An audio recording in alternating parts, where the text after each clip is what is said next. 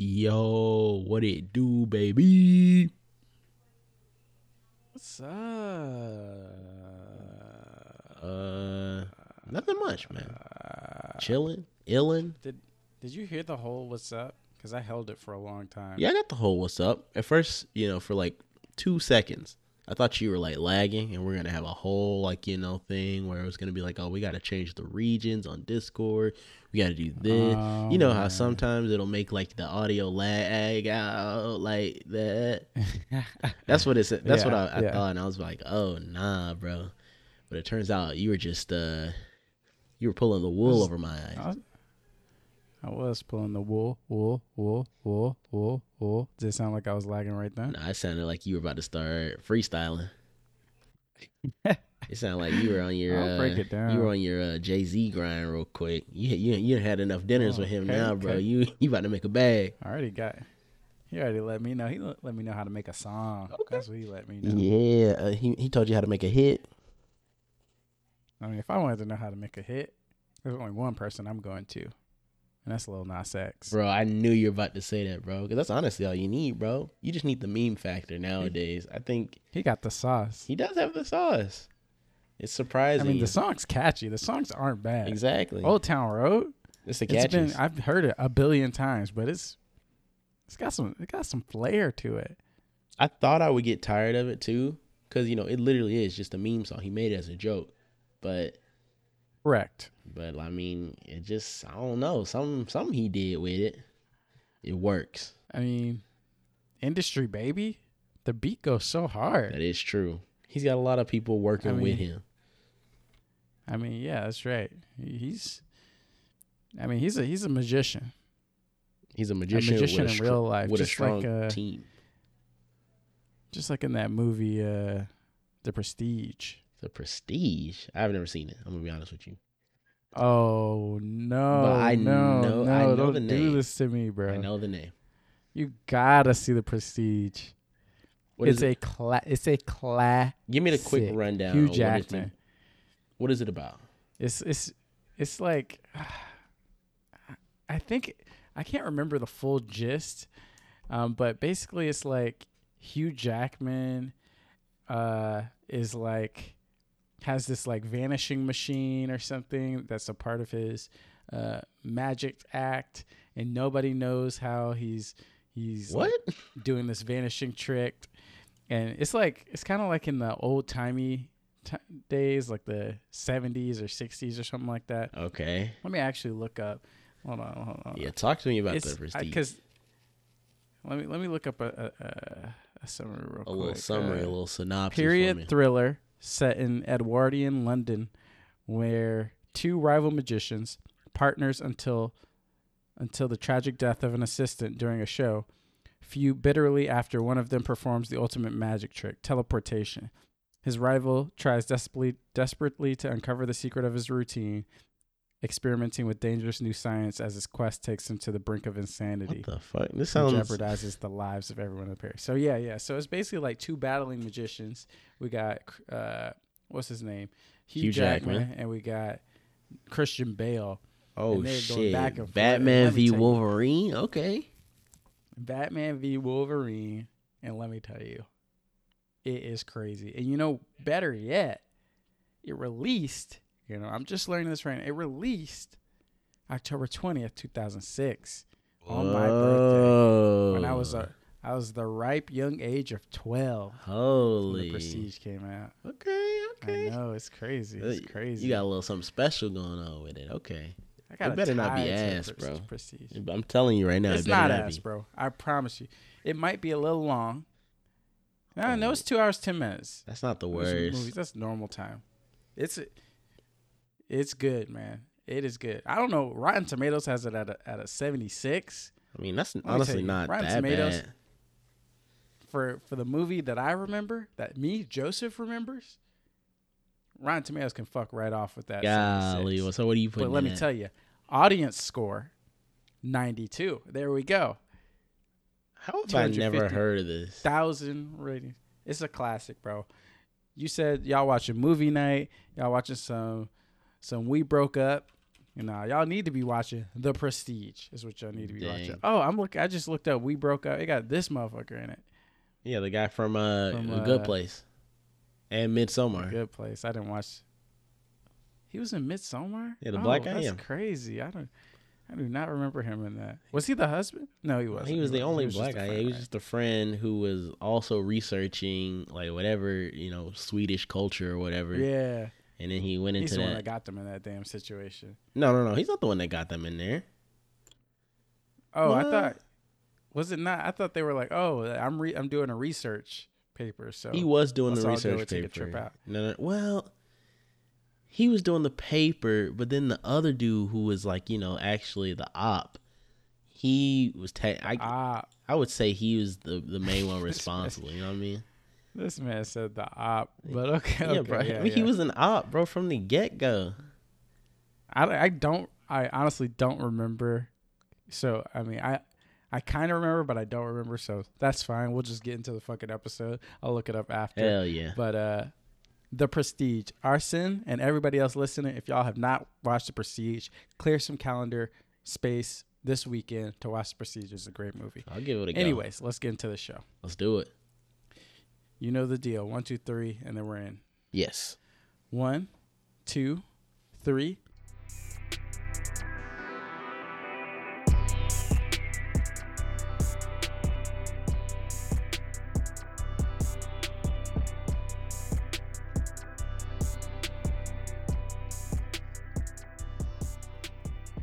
Good morning, good afternoon, and good evening. Welcome to episode 176 of the Player Podcast. Before we get started, I want to give a big thank you to both old and new additions to our crew tuning in to listen to us do what we do. And what is that, Arsène? Talk about video games. Every Thursday of every week, we gather around the virtual water cooler to discuss video games and the culture surrounding them. I'm your host, Joseph Hooper, a.k.a. The Hoop Man, along with my co-host, the most golden of rule breakers himself, Arsène Wakpa. Hey guys, so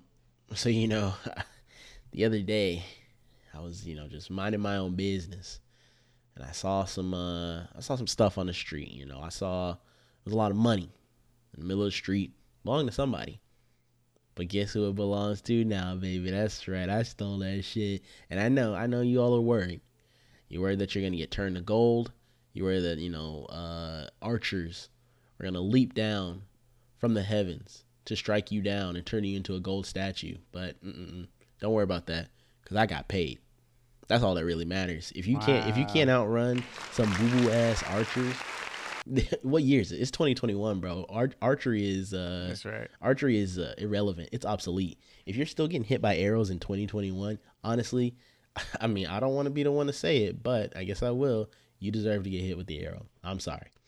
Dang, that's crazy. It's a tough world. Victim blaming. Victim blaming, yes. That's me. They call me Johnny Victim. Well, that's a precursor to, honestly, we're not even, I don't have a plan to talk about the Forgotten City in this episode, but you can give us a quick thought on, now that you completed the game, we can kind of go over a little bit before we get into the main topic. How you know I completed the game?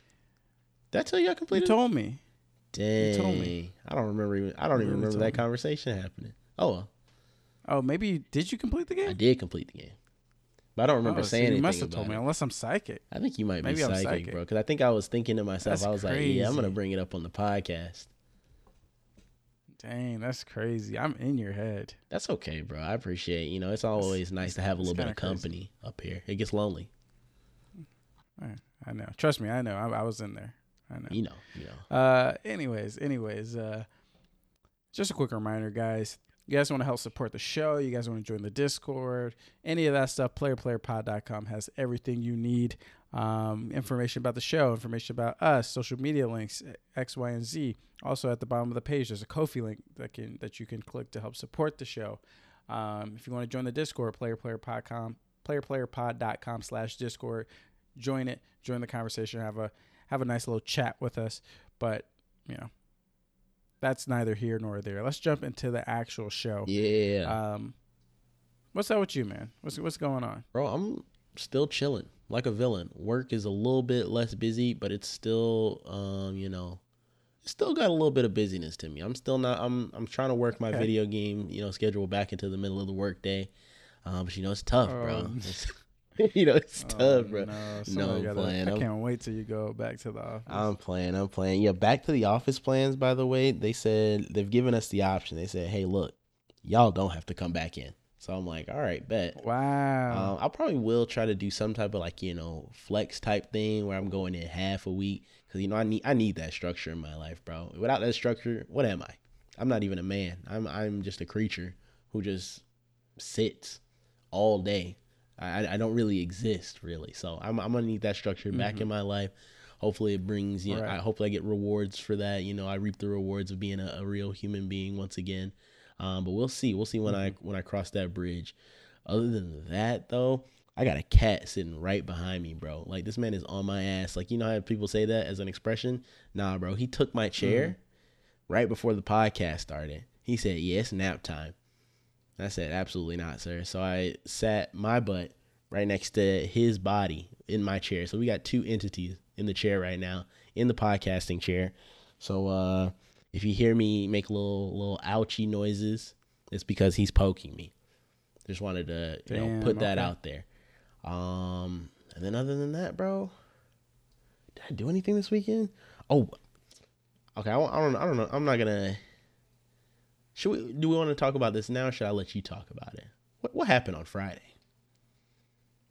Well, what happened on Friday was me and Amanda did a little road trip in the air, aka a plane flight, to Atlanta. Came to Atlanta. We got to link up for the first time. It was your first time meeting Amanda, right? Yes, in the flesh. Yep, for the first time meeting Amanda in the flesh. We got some little grub. We got some grub, some tater tots with some gravy on it or whatever, some burgers. It was a good time. It was a nice little chill Friday evening outing with the couples. Nice. A little double date, if you will. A little double date. A little double D. And I'm not talking about diners and drives. I'm a little, sad, though. I didn't get my blowjob shot from the Vortex. Yes. But next time you guys come down, we'll go back to the Vortex. This time we'll be committed to the cause. I was distracted by the biker gang that was taking up our space while we were there. Oh yeah, that's facts. Yeah, they were just all over the place. It was like a disease. They really were. Y'all saw there was some cowboys, some biker convention before, and then we saw bikers. All were together. Ridiculous, man. Get them out of my city. I don't know what Atlanta's doing. Hey, I don't know. They got all types of conventions for our little World Series celebrations that we had this past weekend. But anyway, yeah. What else is going on with you, bro? How was your weekend? So like I said, came to Atlanta for the weekend, celebrating a wedding. Shout out to Jose and Catherine. Congrats on that lovely marriage, that lovely union of lives, or whatever you want to call it. That was a good time. Also showed Amanda around Atlanta for the first time. Went to the World of Coke, which was, straight. World of Coke is always a nice little attraction to visit. We went to the aquarium yesterday. Absolute fire aquarium. I mean, I don't know how it's even more fire than the last time we went. But they added a little shark exhibit. Let's go. Which is hella clean. The aquarium was basically at full capacity. Saw the 4D movie, saw the dolphin show. These dolphins are incredible out here doing flips. Motherfuckers riding on the dolphins like Aquaman. There's literally, you've seen the dolphin show before, right? I've seen the dolphin show. I like the dolphins. There was literally a woman, riding. The dolphins were propelling her. She had one foot on each dolphin nose, literally like Aquaman. I'm just like, damn. This is just the crazy ass. This is some of the craziest shit I've ever seen. Some of the crazy shit. This is some fake shit. You know how I'm like, dang, I really wish I could ride this dog. Attach a saddle and then ride it like a little, I don't know, like a saber-toothed tiger, have a little mount. That's basically what they're doing over there. They're using dolphins as mounts, some shit that shouldn't be possible. They're doing it over there at the Georgia Aquarium. So highly recommend going over there. And then also just a quick shout out. We had a lot of great food, but let me tell you, my guy, right next to the aquarium, right across the street Atlanta Breakfast Club. I don't know if you've been there. I don't know if you've heard about this place. Did I go there once? No, I ordered to go. Go ahead, though. Oh, okay. Fire. Absolute fire. We had this peach cobbler French toast, and we had this, like, this thing called a pea biscuit, which was like a biscuit with a piece of fried chicken. A pea biscuit? I don't know why they called it a pea biscuit, but piece of fried chicken, a scrambled egg on it, shrimp gravy. Oh, yeah. I like that. It was crazy. It was delicious. Very expensive. And honestly, you know, if you guys ever go to this place in Atlanta, right across from the aquarium, like I said, get the pea biscuit. But if you don't get the egg added, if you don't get the bacon added, you'll save yourself like $8. We didn't really need the egg on that joint. And, you know, we could have saved ourselves some money. But anyway, fantastic. Highly recommend. That's my recommend of the week. Also, Star Provisions in Atlanta. That place was pretty bomb as well. Nice. Bakery. Nice, yeah. Other than that... Did y'all get to Sublime? I got a lot of updates. We did get to Sublime. They only had one strawberry cream donut. No. So, I had to get it. But it was also like, I don't know how long that strawberry cream donut was sitting there. And Amanda's just not impressed, unfortunately. Not impressed. I was very sad. But I was like, look... You don't understand. Me and Arsène have been there when they're literally bringing them shits out from the back. Like, we've been sitting there as we brought a fresh batch out. Yeah. And there's nothing like a fresh batch. The lady at the counter, I asked her, how long until the next batch? She's like, oh, I don't know. The people in the back told me this is the last batch for the shift. And I'm like, what? All right, you giving me an indirect answer. Yeah. Give me an indirect answer, but I guess you're just telling me not to wait is what you're telling me. So I was like, okay. She said, get the hell out of there. One. Damn. It was still good. But one, I wish I had my own whole donut to experience, for one. And two, I wish Amanda was able to taste a fresh one. So next time we go back to Atlanta, trust me, we're going back and we're getting another strawberry and cream donut. That's for sure. Nice. Okay. And then one other thing. Actually, we'll get to that later. Let's talk about your games that you've been playing. Let's do a quick rundown of the games. Let's see if we got anything to talk about for a little bit. What you been playing? Quick little game recap. I think we talked about Outer Wilds last time. Did we talk about it on the podcast actually? I don't remember which day I beat. I can't remember if we talked about the ending. Let me look. Keep talking. Okay. Let me look through the Discord. Yeah, meaning it's beyond Outer Wilds. I finally have beaten Sekiro Shadows Die Twice. Oh, let me get an applause. Give me a little applause going, bro. Yeah, laughter, I don't care, bro. Give me everything. I deserve it all. You know, 2 years in the making. I had doubters. Nope. Wait, sorry. I was just pressing stuff. You just pressing buttons now. You had me shook. I'm like, here we go. I'd like to take this chance to apologize to absolutely nobody. So you're not gonna apologize for doubting me the whole time. Oh no, see, you know, I was playing that on behalf of you when you. Oh, okay, I got you. Hold on, I got this. It's like me. It's like if I press the button. Yeah, exactly. Here we go. All right. Yeah, I didn't. There we go. Kissing, yeah. Yeah, kissing, yeah. I didn't hear that one, but I know the sentiment. I know what the kids say. I know how they sound. Thank you, children, for wishing me good luck and good health in my Sekiro journey. It's been a long time coming, and I'm just happy that I was able to get it. And bro, let me tell you, by the time I got to the end, I just felt so powerful, bro. I felt like I knew. Yeah, I feel like I just like had unlocked my Sharingan at some point. I was like, it's literally like that, bro. I was like, what the heck? This guy is nothing. He's garbage. And obviously, I'm still taking hits, and it's not like I'm just blowing him out. I'm definitely getting hit and whatnot. But the whole time, I'm thinking to myself, I'm like, yeah, I got this guy. I got him on the ropes, and finally, I had him on the ropes. I took him down. And then I just straight up just stopped paying attention. I don't even remember what was happening in the story. People were dying. Sitting here I'm like, what's the context here? Didn't look it up. And as soon as the credits rolled, bro, they said, here, start your second playthrough. I quit the game and I uninstalled that shit immediately. There you go. It took me 5 seconds to uninstall. So yeah. Well, let me go ahead and tell you this. The lore is actually crazy. Like if you go to I think Vati Vidya is like the Dark Souls guy. Yeah. Go to his channel. Look up the Sekiro videos. Blew my mind. Absolutely blew my freaking mind. And second of all, what you said was exactly true. Like, to beat the final boss in Sekiro, you literally have to unlock your Sharingan, where the this shit is happening so fast, you just have to mentally slow down reality, basically, right? To be able to react to what this motherfucker is doing. So, like, I get what you mean when you're like, I don't think I ever was in like a moment of like true powerfulness, mm-hmm. like, or just feeling like, dang, I got him. I was stressed the whole fucking time I was fighting this man.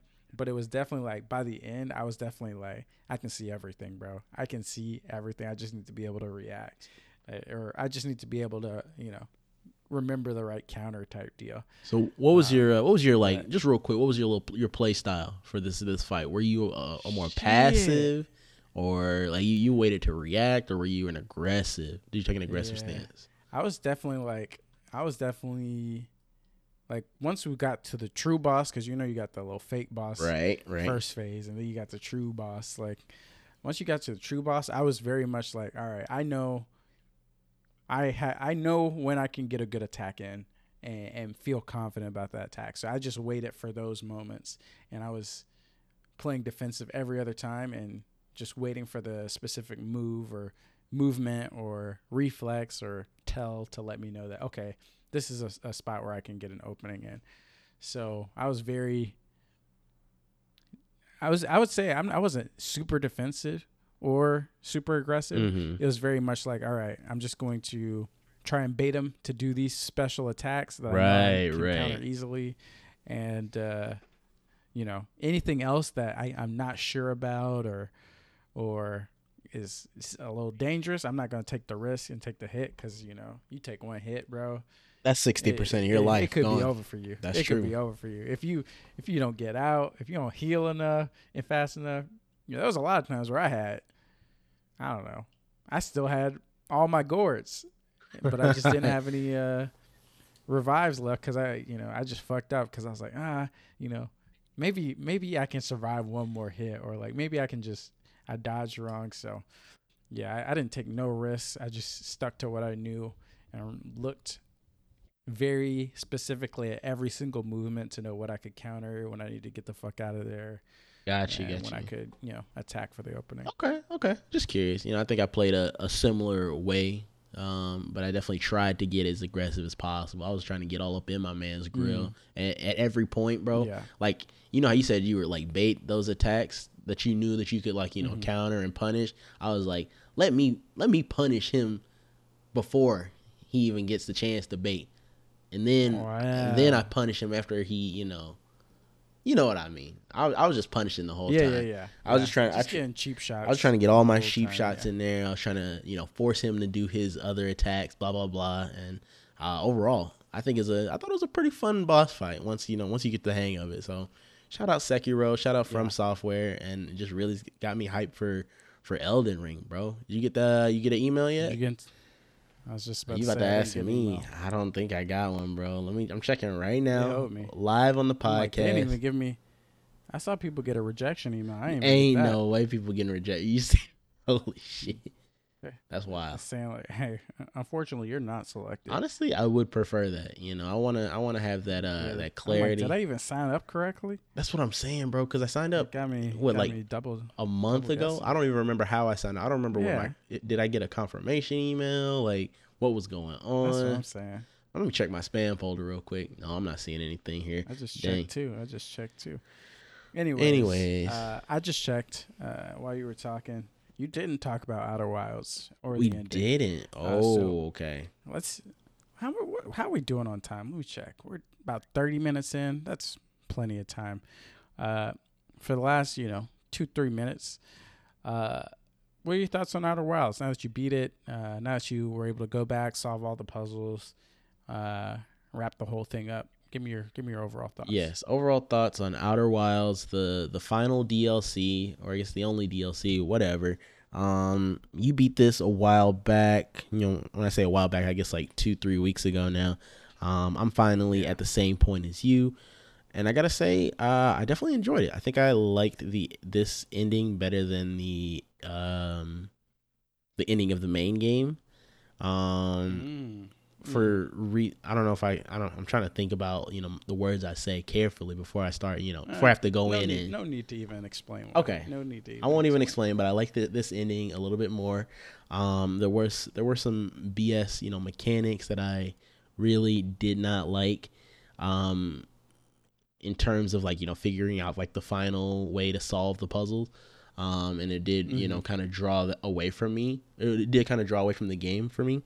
So for that, got to dock some points in my mind for the Outer Wilds DLC. But overall, the way that everything was just crafted, the way that they set up these puzzles and the way that they literally hide stuff in front of your face, that shit just, like, blows my mind, bro. Just completely the way that there will just be a door there the whole time. And you're like, dang, I didn't know this door was here. I've been looking at it I've been passing this area 15, 16 times only to find one piece of lore that says, yeah, there was a door here the whole time. And you're like, whoa, how did I not see it? I guess I just didn't know to look in this exact angle, blah, blah, blah. Really cool stuff like that. Yeah. And I think, shout out, who are the developers? I know it's an Annapurna published game, but who developed Outer Wilds? Whoever you are, shout out to you, and I'm really hoping that we do get more projects from them, you know, related to, not necessarily related to Outer Wilds, but, you know, preferably related to this, like, you know, puzzle-based, you know, figuring out what's going on in the world type beat, so, yeah. Mobius Digital.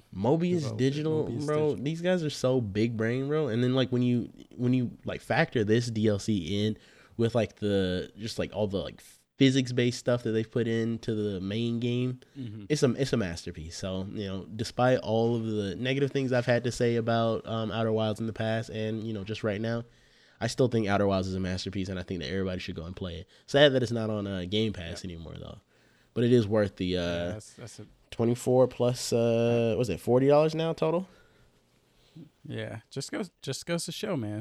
Don't sleep on Game Pass now. Don't sleep, bro. Don't just sit around and wait. You know, take advantage of the opportunities while they're here.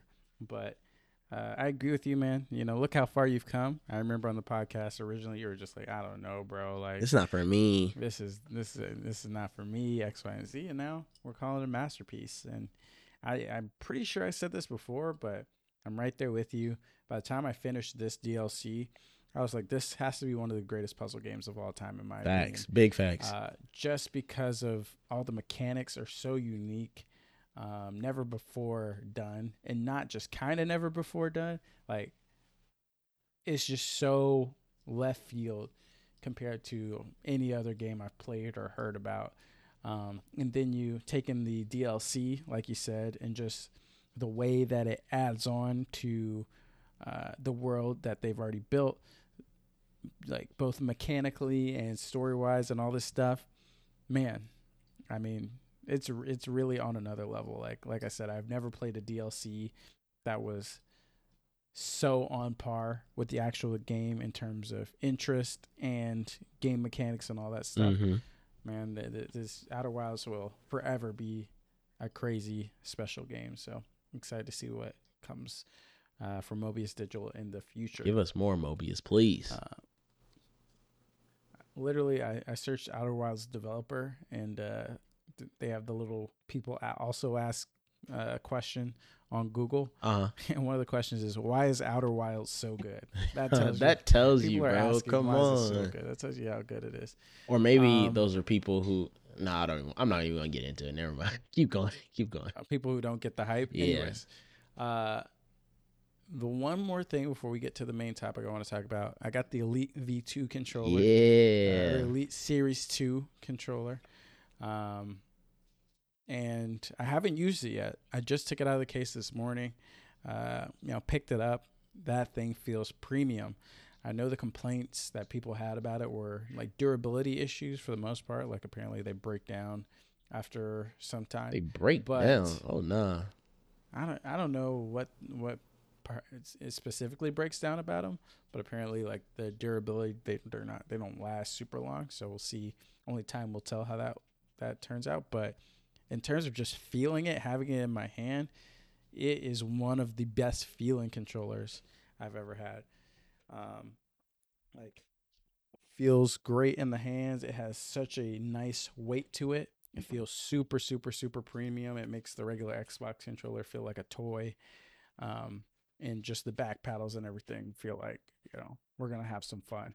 Especially, like, not even considering, I haven't really messed with the different trigger lengths. You can switch the trigger lengths. You can switch out the D-pad, the thumbsticks, all that good stuff. So, I'm excited to really see what this thing can do, especially when Halo comes around.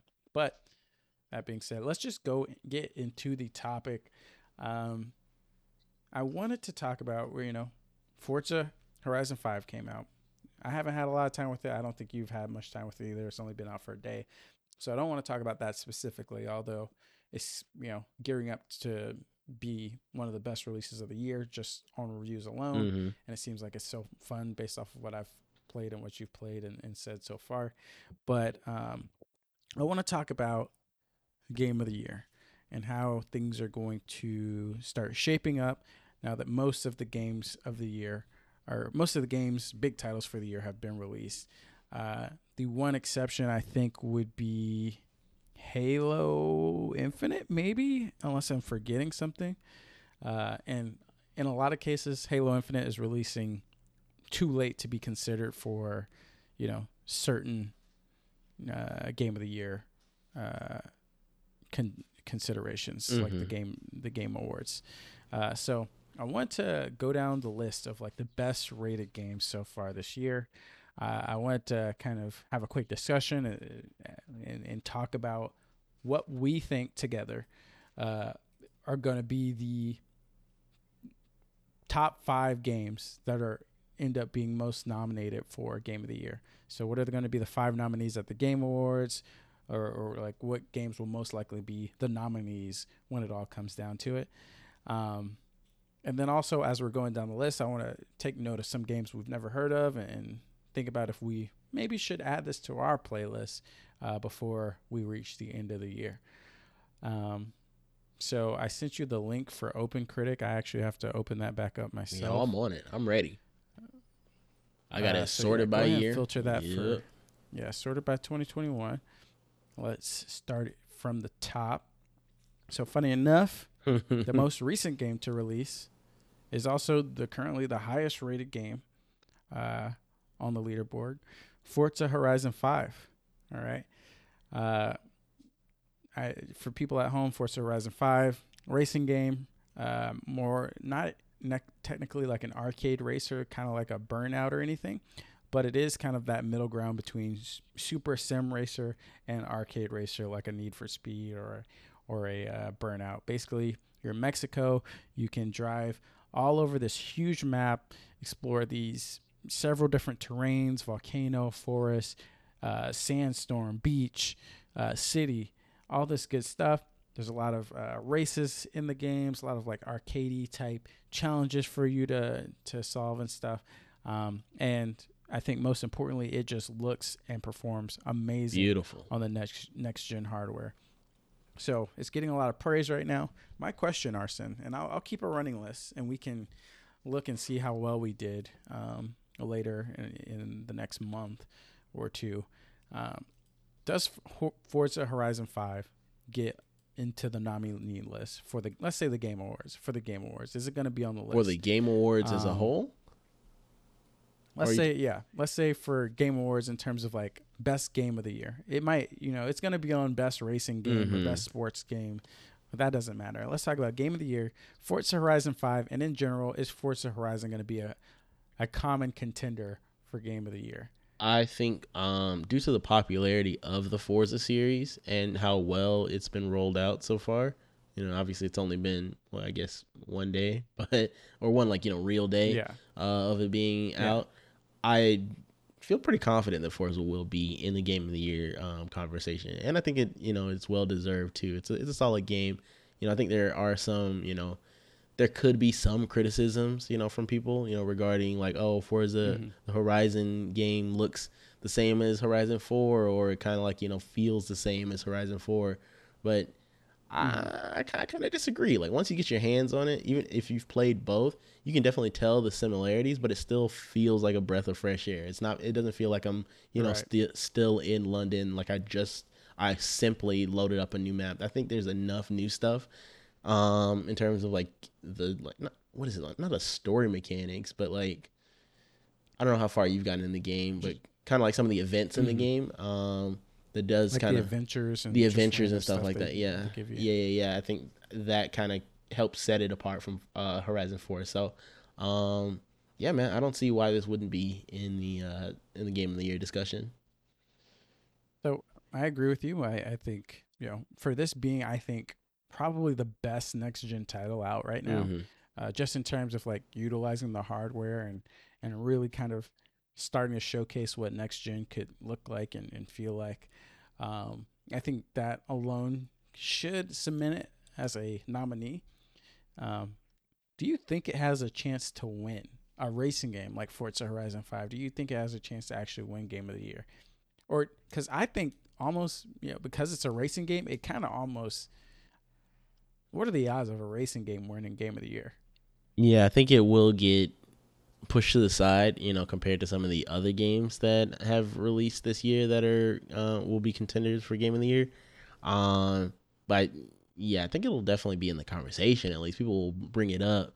Okay. But I think it will probably be quickly I don't want to say forgotten, but it'll kind of quickly be like, you know, set aside for the in favor of other games, because, you know, people will look at these, you know, previous entries and be like, oh, well, it is, you know, just a racing game. We already had a Forza, we already had this, blah, blah, blah. Different conversations like that. Okay. That's what I think. Okay. Moving on, Cupid Parasite is the second highest ranked game. I have never heard of this. Never in my life have I heard this. How many reviews does it have? It has 7 total reviews. What is this website, bro? We're going to have to. This is Open Critic. It's just like Metacritic. Let me pull up Metacritic. What's Metacritic got to see? Yeah, we need the cross reference, you know. So we need a review threshold. 7 is not going to cut it. But let me open up Metacritic as well. Games. How do you even operate Metacritic? I'm going to be honest. Like, I only go to Metacritic just for, you know, a specific game. I never really look at this type of stuff. I'm looking for all platforms. I've got a link. Oh, best games of this year. Best games of this year. You got it. Okay. So, it's a little bit of, so it's a little different list. It's a bit different. So let's go back and forth here. Disco Elysium Final Cut is on Metacritic. I'm gonna cross that off. That game released last year, and it won awards last year too. So get out of here. And it won awards. Won awards last year. Cupid Parasite only has 7 reviews. This is getting kicked off the list. Next we got House in Fata Morgana. The House in Fata Morgana, 9 reviews. I don't think that's enough to make the cut here. What do you think? Yeah. 9 reviews? I mean, this looks like a game that Jose would play. And if Jose ain't talking about it, then I don't want to hear it. Wait a minute. 542 user reviews, though. That's kind of user rating. Let's compare it to Forza Motorsports, the most recent one. It just came out. It's only been a day. Let's compare it there. Yeah. 884 critic reviews, 948 user reviews. It's only been, 3-4 days this game has been out? Yeah. 3, I guess technically, yeah, because it had like the early access or whatever. Yeah, and then Fata Morgana has 542. When did it release? It's been almost, 3/4 of a year. Okay. Sounds like you want to get rid of this bad boy. Let's go ahead and take them out then. Let's be real. This one ain't getting on the Game of the Year list. That's true. Let's see. Let's keep going though. Back to Open Critic. Super Mario 3D World plus Bowser's Fury has how many reviews? 130.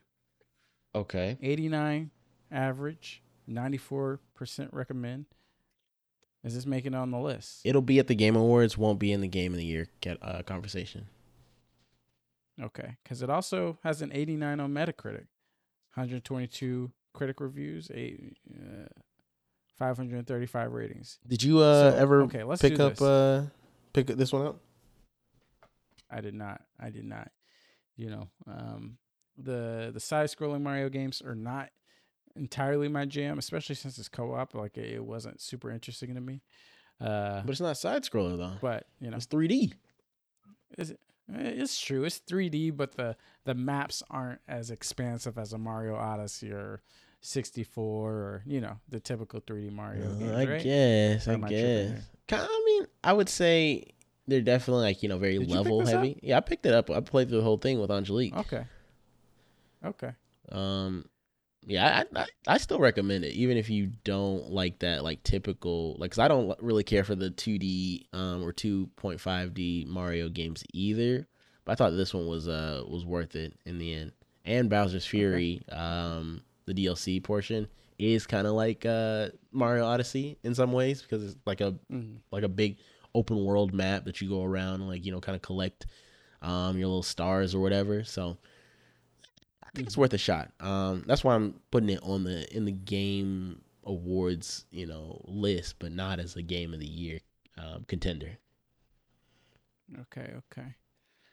Let's keep it going here. Keep moving. Looking back at Open Critic, Busta Fellows. I don't know what that means. A lot of reviews. Swarm. Skip that. That was released on the Oculus VR. Psychonauts 2. Yes. Psychonauts 2, 89 Metacritic, 97% recommend. Is Psychonauts 2 making it on the list? Yes, I think that it will make it on the list. It was a very solid game that released this year, and I think that how solid it is, or how it met, you know, expectations, plus, you know, how hype it was, you know, because it's been like, what, 15 years since the original? Or something like that. Yeah, those two factors combined, boom, puts it in the Game of the Year category potentially. I think so, though. I agree. I think, you know, I feel like this has to be on the list. Honestly, listening to a lot of podcasters and stuff, there's a lot of people, especially like the Kind of Funny guys. A lot of people didn't play Psychonauts 2 for whatever reason. At least, you know.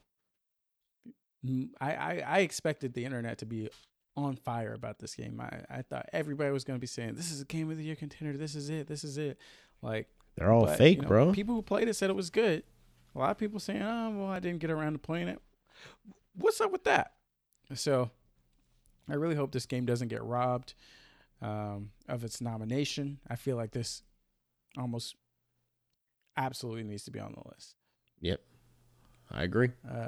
Continuing on here, let's go back. Let's use Metacritic. Let me look at Metacritic. You want to keep it strictly Metacritic? More, yeah. I'll continue to look at Metacritic. This seems to be more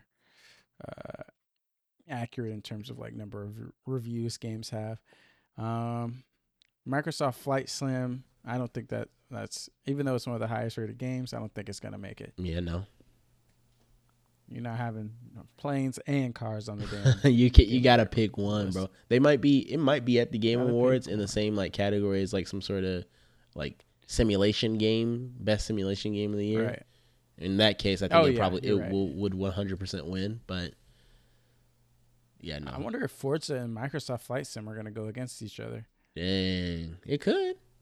And if so, who would win? I think Forza might win. I don't know, bro. I feel like Flight Sim has a global impact. Anyways, I'm not really trying to global impact. I mean, it is, you know, we're going around the globe. We're flying around the globe, bro. Okay. All right. Well, I guess we'll talk about that at a later time on our Game Awards prediction list. But, yes. Tony Hawk's Pro Skater 1 and 2. This is a remake, so I don't know if it qualifies even. I mean, technically Final Fantasy qualified, but I don't think that this is a Final Fantasy VII remake level game. No offense to the game, though. I'm pretty sure it was solid. Chicory, A Colorful Tale. I've actually heard a lot of good things about this. I haven't played it. I'm assuming you haven't played it. You've never mentioned it. I've seen footage from it, and it looks, you know, cute and whatnot, but it just has not really popped up on my radar. So I have not really experienced it. Everyone that I've heard who's played this has, you know, fantastic things to say. People are saying this is game of the year, or this is a strong game of the year contender. It's a great game. I don't know what the great part about it is, but people seem to love it. Do I think it'll make game of the year? I don't think so. I don't think it's going to be nominated. Yeah, I definitely agree. My knowledge. I agree with that, but I do think it could make an appearance at the award show. Okay.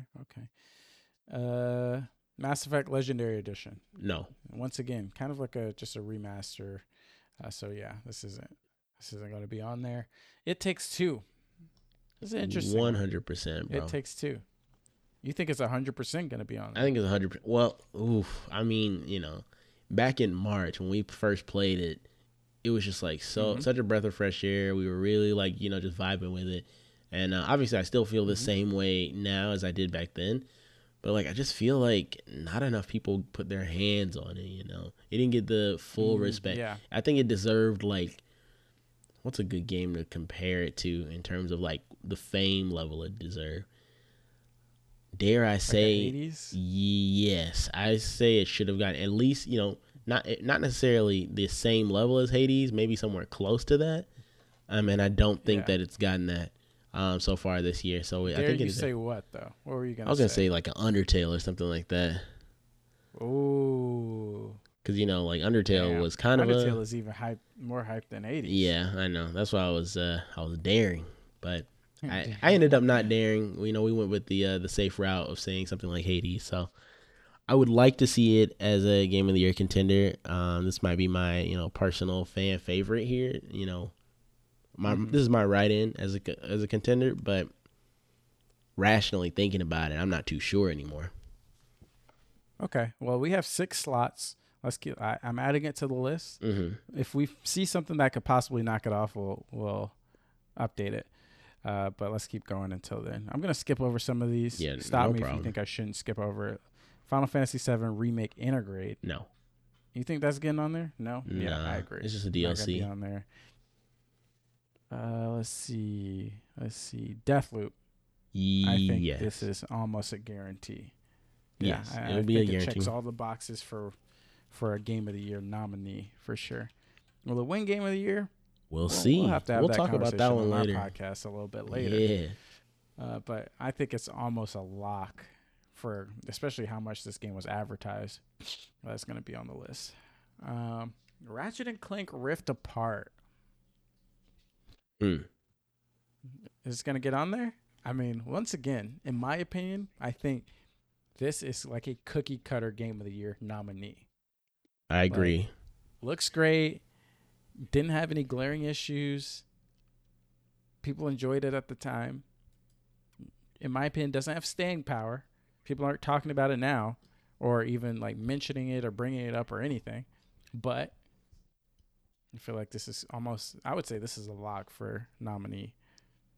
Yeah, I mean, I guess, you know, I don't really have a strong argument against this not being on the list. So I guess, you know, it probably would be, I could see it taking up a slot here. Okay. Well, we're at five locked in so far. We got one more. Oh, boy. And then we're going to get interesting. Then we're going to have to start fighting. Let's see. Ghost of Tsushima's director's cut's not making it. Metroid Dread. I want it to, and I want this to go all the way, but it will not. You don't think it's not making the list? I don't think it's making the list. It'll definitely get to the Game Awards, you know, it's like some other type of, you know, some other category, but it's not getting Game of the Year contender. What? I think it's making the list. You think it's making the list? Did you finish it? People on the plane. I played a lot of it, not a lot. I played it a bit on the plane, but then my Switch died. Dang. I'm still playing it. I did not finish it. I'll probably finish it in the coming weeks. Okay. Now Forza Horizon 5 came out. Forza came out, so that's got my undivided attention. That's true. Now. But man, just looking on Twitter, seeing how people talk about this, they were talking about this better than they were talking about Ratchet and Clank. They were talking about this better than they were talking about you know, It Takes Two for sure. I think this is a lock to be on. Okay. I mean, I'm just not, I feel like we follow some similar people on Twitter, and I'm wondering if, like, you know, those people that you're referring to might be, like, you know, the ones who are more Nintendo biased, you know. They've got these high opinions of Nintendo, but they may not necessarily represent the well-being of all gamers, you know what I mean? You know, but like I said, though, I won. Oh, we talked about this. But the nominees are all industry people. Oh, yeah, true. But yeah, I really want this to make it, but I just don't have a lot of hope right now. Well, I'm gonna add it. Go ahead and add it, six, bro. And then we can bump it off. We'll knock it. Okay, so we got our 6: Forza Horizon 5, Psychonauts 2, It Takes Two, Deathloop, Ratchet and Clank Rift Apart, and Metroid Dread. Next up, the first contender to awesome. I'm trying to make sure Flora does it. Turn off my dang PC over here. She's fiending, bro. She's getting mighty close to that dang outlet. First game that could possibly knock off one of the games on the list, Monster Hunter Rise. This was hyped back when it came out. You think it's gonna make the Game of the Year list? Yeah, no, I got a grudge against Monster Hunter. I'm gonna be honest. So no, it's not making it. Yeah, I agree. I don't think it's gonna make it. It could have been a solid game. Staying power was there, but you know, no. What's your grudge? I just don't get the hype. That's my grudge. I don't get the hype, and I don't like the fact that the monsters don't have health bars. Like, you know, it's a super petty ass reasons. But I'm just like, bro, I don't want to sit there for 20 minutes whacking on T-Bone's tail or something like that, and then like, you know.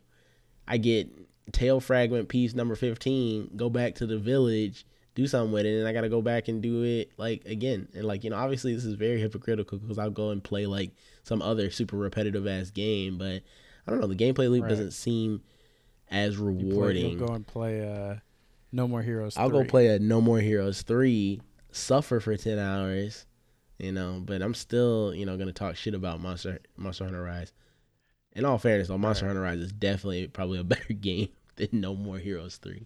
But anyways. Definitely, yeah. There ain't no problem. There's no problem. But anyways, I don't think it's making it on the list. I don't think it's knocking off any of the 6 we got right now. I just feel like Monster Hunter is not ubiquitous enough, and this wasn't a Monster Hunter world level title to kind of break into the Game of the Year nominees. Right. A tough one. Death's Door. I think it's making it.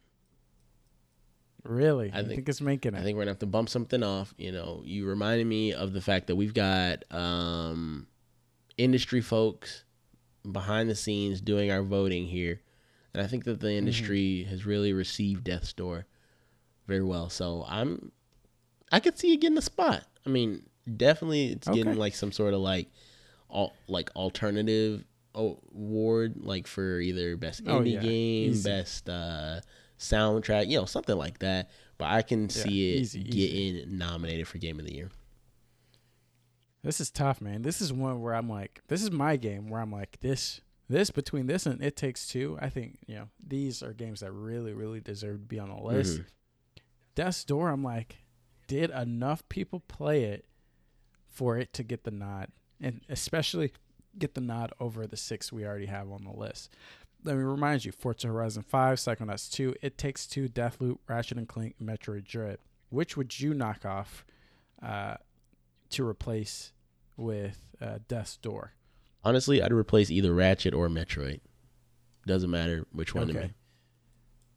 So realistically, you know, and don't think about this from what you want. Think about this at like, all right. Realistically, gotcha. December rolls around, and these are what they roll out for you to vote on. I could, you know, it would be kind of crazy, but I could see Death's Door being on there above Ratchet, which is crazy because it's such a high, but Ratchet is such a high budget game, PlayStation exclusive. Like, but I can see it happening. I'd probably could see it happening replacing Metroid before replacing Ratchet, personally. Okay, but, let's do it. Let me bump Metroid Dread off. Sorry, Metroid Dread. So you know I love you. I'm definitely gonna. I'm high key gonna go back and replay it. I'm not even. I'll have a little sub list to have all the games that were basically close to making it, so we can kind of look back. Got you. But let's keep going and kind of round this out as we start ending the episode here. Hitman 3. Personally, this game came out so early in the year. Even though I heard it was really good, I don't think it's, definitely not enough steam to make it to the end of the year and have people still thinking about it. Especially because it seemed like it's just another Hitman, although a much nicer looking and, another unique installment, but still Hitman. I don't know. I don't think it's going to make it.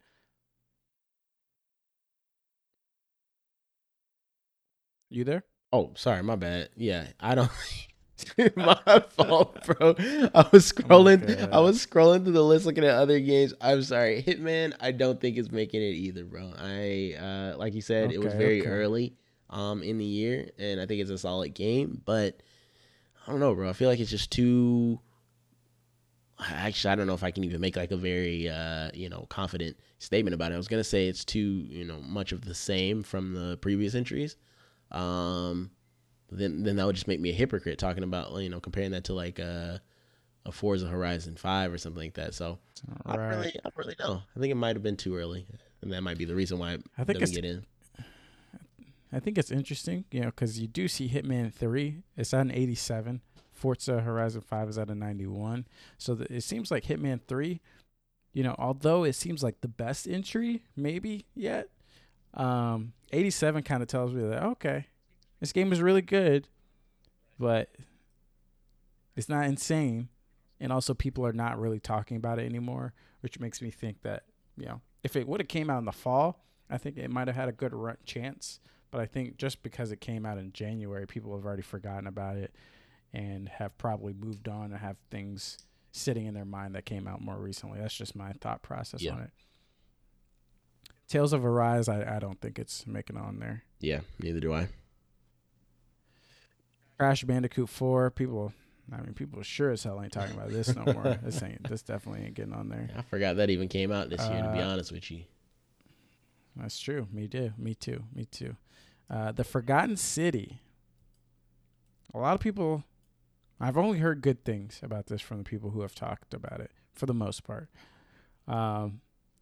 I don't think it's making the list. Neither do I. I don't think it's making the list. I think, a lot of people wanted to make the list. In my opinion. Ooh, you think it's too short? Okay. I think it's too short. I think it's a good game, like in terms of puzzle solving and stuff. Like it has some fun, unique elements in there. And if it was a longer title and it had some time to experiment with some more concepts, maybe. I just think it's too short.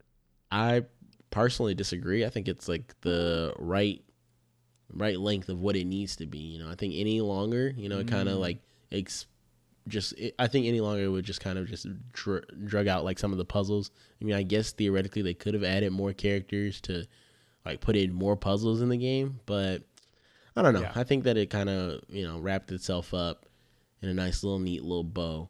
And for that, I think that it will be at the Game Awards, not as a Game of the Year contender. But not on the Game Awards. I think I like 90% chance. I'd be very surprised if it's not at the Game Awards in some fashion.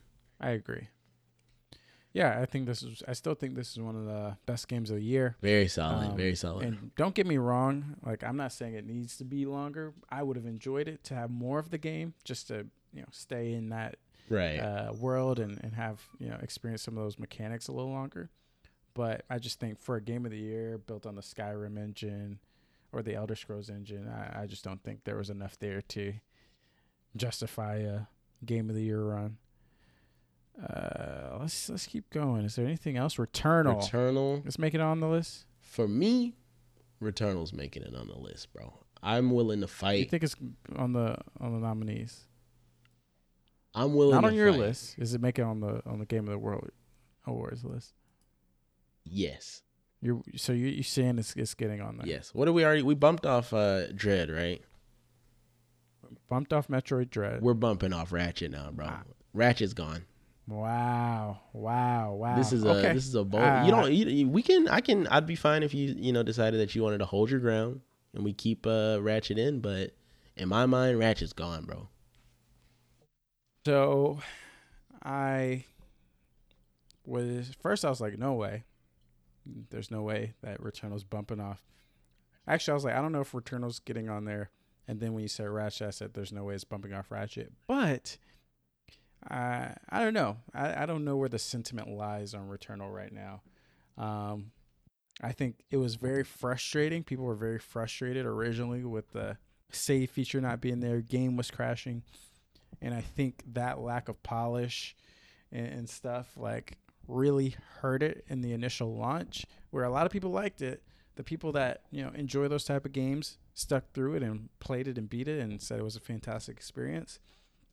But for the average person, assuming not everybody is a Housemarque, Returnal style roguelike punishing fan, I think the lack of that save feature and just the amount of crashes that would happen that first couple of weeks might have turned people on. That being said, I'm willing to bump off Ratchet. Yeah, let's go. I'm willing to bump off Ratchet. Right. Just because I think Returnal is a more interesting game, and that might end up with it being on the list. Yeah, I agree completely. I think that's kind of what it boils down to in my mind, is like how interesting the game is, and like, not necessarily how like revolutionary, but like it felt I was about to say it felt next gen. It didn't really feel too next gen, but it definitely was an interesting game to play through. And I'm definitely excited for when you get a chance to, put your hands on it and figure out all the little secrets that are going on. And also the way that they like kind of tell the story to you through this, like it almost felt like a horror movie at sometimes when they try to explain the story to you. So I thought that was pretty interesting. So yeah, get out of here, Ratchet. I'm sorry, bro. You've lived a good life, my little Lombax friend. But your time is over, old man. Okay, well, ending out the episode, I think there's like two games that could possibly make the list. Honorable mention, Little Nightmares 2. It's not making it. Yeah. But that was a great game. Hoping it wins something or it gets nominated for something. Mm-hmm. Knockout City, another honorable mention. Not making it for Game Knockout of the Year. Knockout City is knocking everything off the list, bro. Knockout City is Game of the Year, bro.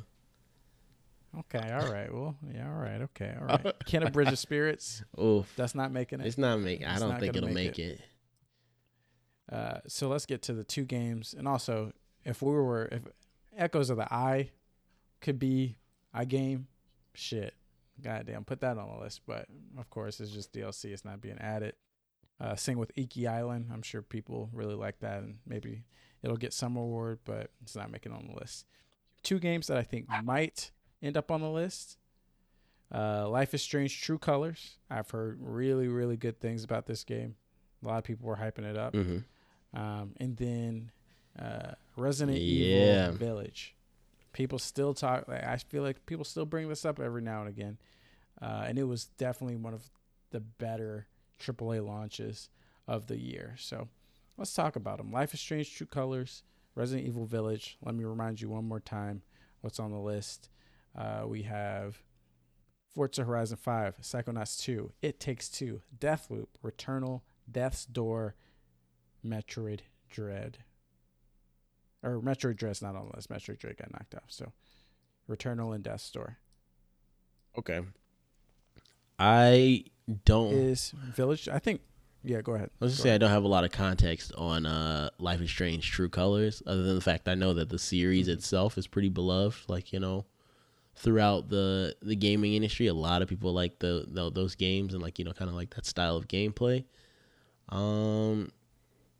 I don't know, bro. I just don't know if I see it as a Game of the Year contender, though. And I think that is kind of, some of my own bias, though, since I, haven't really... I played maybe like 30 minutes of the first Life is Strange game, and I enjoyed it, but I just don't know if I would see the, this latest installment as a Game of the Year contender, though. Personally. Okay. I mean, I haven't played it. I'm hoping on Black Friday, give it to me for $20-$30, and maybe I'll be able to play it before the end of the year. I don't know. But right now, you know, people were talking about it very highly, but I don't think what I've seen on social media and stuff would be enough to knock off any of these games, or Resident Evil for that matter. But when we talk about Resident Evil, I think it does make the list.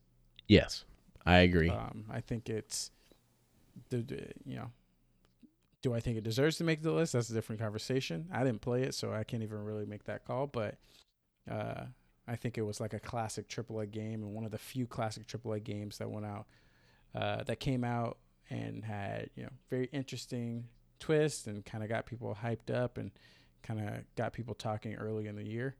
What do you think it knocks off here? I have a thought. I have like two options, but I'm curious. What do you think it knocks off on the list? Is It Takes Two still on the list?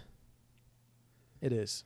Oh, it's so hard in my mind. I'm in between two games here, but I think so. I'm in between. Yeah. It Takes Two and Death's Door. Same, 100%. What are you leaning? What are you leaning towards? Honestly, kind of fucked up. I want to see. It's hard, right? Because It Takes Two seems like such a solid pick. Right. Such a solid pick. Death's Door seems like less of a solid pick, but I feel like the public reception on Death's Door was more than It Takes Two, even though It Takes Two was like a higher budget, more solid, unique experience that I think might even deserve to be on there more than Death's Door. People were hyped on Death's Door, and it came out at the perfect time. And don't forget, you know, this is kind of like some future proofing. Death's Door is coming out on PlayStation this month. They knew, bro. So it's getting a whole wave of people to play it. Now, I don't think that actually matters, because I think Game Awards nominees have to submit their stuff by the end of next week or something like that. So it might not even drop in time, but I don't know. What do you? I think it'll. Let's see. I think it's knocking It Takes Two, personally. I'll agree with that. Yeah, I'll agree with that. I don't want it to, but I think that it would. If we have to knock something, and you know, I do kind of, I can see the case for Resident Evil being a Game of the Year contender. I think it's got to knock It Takes Two off, which sucks because It Takes Two really, you know, I think they deserve it. I agree. So before we go, let's just add some amendments, some personal amendments to what we think might actually, like, we came up with this together, but if we had to adjust it based off of our own thoughts, what would we say? It Takes Two got knocked off. Metroid Dread got knocked off. And Ratchet and Clank got knocked off. So in terms of my amendments, I would say that Metroid Dread is still making it. And it's going to make it in place of Returnal. That's going to be my amendment. Everything on the list other than that looks good in my opinion. But I think Metroid Dread is definitely a lock to be on the list. Okay, all right. I'm not gonna fight you on that one. You know, I think you're pretty strong. You're pretty set on Metroid Dread, even though you haven't finished the game yet. I don't know why. I mean, you're still just basing it just off of what like people you've seen are saying about it. Yeah, based off of reactions. Yeah, I just don't know, bro. Like you know, I've got my own reactions, and I was definitely geeking over Metroid. I told you that shit made me want to, like, you know, become a Metroid stan. I want to start camping out for the next, you know, Metroid game. But I just still don't see it as that game of the year. But you know, I'll still allow it. I'll let it slide through. Okay. This isn't going to be on the final list, right? So our list is already locked in. This is just, you know, if it actually turns out to be true, I'm just saying I called it. Gotcha. That's the one amendment that I think I would make. Do you have any amendments? I don't think I have any real amendments here. Actually, you know, I'll do my real amendment, and that is It Takes Two being on there instead of Returnal. But Now I have to have, I have to throw in my fake amendment. We got Knockout City, baby. Let's go. It's knocking out everybody. You know, we got the dodgeballs. We knocking them all out. We line them up. We knock them out. Anyways, I think It Takes Two could be replacing Returnal on this list. Okay. Thanks. So we're both saying Returnal is not. It's the weak link. It's going to be replaced by something. I really think it's the weakest link here. Okay. Well, we have our list. We'll refer back to this whenever the actual nominees are dropped. But until then, guys, thank you all for listening, Player. If you enjoyed it, please subscribe to us on your podcasting platform of choice. Rate us 5 stars on iTunes. Tell your friends about us. If you want updates about future episodes and giveaways, or you want to submit a question to the show, visit playerplayerpod.com or follow us on social media at playerplayerpod. Big shout out to Aaron Miller, as always, for the intro music. Follow him at The Miller Child on Instagram. You can find me on social media as The Hoop Man, where the E is a 3. You can find my co-host Arsène here as Pax Arsenica on Twitter and Twitch, or Arsène Wakpa on Instagram. And until next time, guys, keep gaming. Game on, folks.